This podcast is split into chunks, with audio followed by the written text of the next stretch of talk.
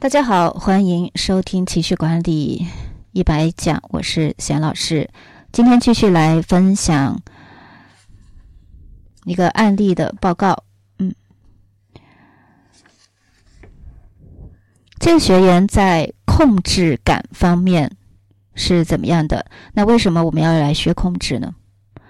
呃，经常听到一句很流行的话：“我无法控制我自己。”听起来呢很自嘲。但其实呢，是来掩盖自己没有办法完成某件事，没有办法去控制生活，呃，一些局面的一种自嘲，是很无奈的。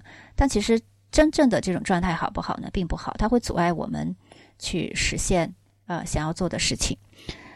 所以今天来分享这个案例，就是说这个受测者他的控制能力是怎么样？从中我们来看一看有些什么指导的建议，你可以借鉴的。首先，这个咨询者。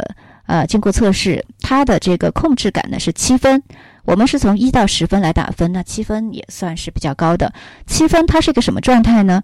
那该呃学员在大多数的情况下都有控制感，虽然有时候也会感到事情超出控制，但他的控制呢，呃，就是包括两个独立的区域：生活控制和情绪控制啊。这也是我们每个人都面临的一个非常重要的。啊，控制的范围在职场上呢，他可以为了成功坚持很长的时间，但有时也会陷入僵局。他基本上能够很好的完成工作和呃很好的工作和生活，但有时候也会被拖垮。重新建立控制感可以帮助他解决问题。其实这个七分的得分是蛮高的了，就是说在呃生活，包括在工作上，他的情，包括在情绪上，他都可以去克服。啊，通过自我就能克服很多的问题，去掌控这个局面，但有时候呢也会被拖垮啊，各种各样的呃原因。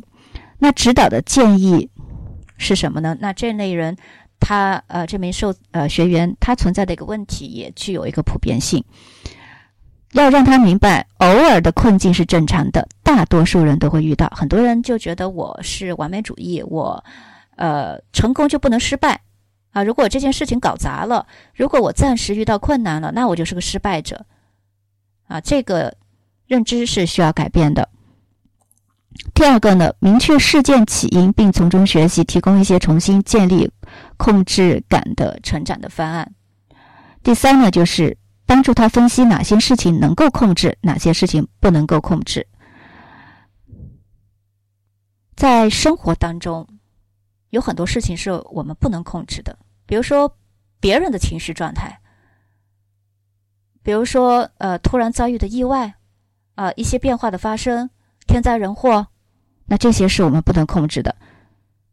面对这些我们不能控制的事情，呃和情景的时候，我们怎么去应对？那就是考我们情绪管理的能力了。那正确的做法就是我们来知道。能够控制的事情是什么？从而呢，做出适当的反应，包括情绪的和行为上的反应。前面讲到的那些不能控制的事情，我们没有办法改变，我们就改变我们能够改变的。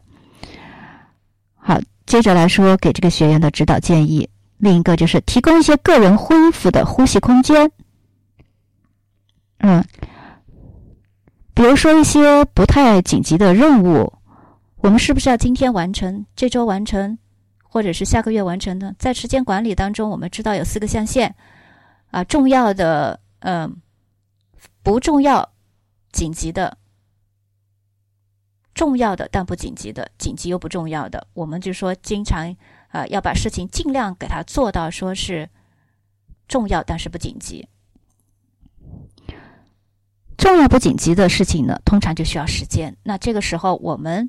要给自己留有这个耐心啊，这个成长的空间。最后，呃，一点呢，这个学员给他的指导建议就是帮助他处理好下一阶段的任务，并达到满意的目标，认可他的努力，帮助他重新建立控制感。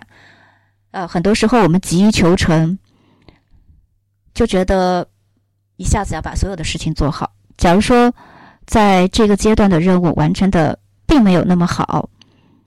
他就会非常的否认自己，啊，从而又影响下一阶段的任务，然后形成一个恶性的循环，渐渐的事情就失控了，也就是说，我们一招啊不慎，满盘皆输。所以，这个控制感呢，就是讲的要把任务它是划不同的阶段，每个阶段我们如何来控制能够控制的那些啊方面、那些要素，达到一个相对来满意的目标就可以了。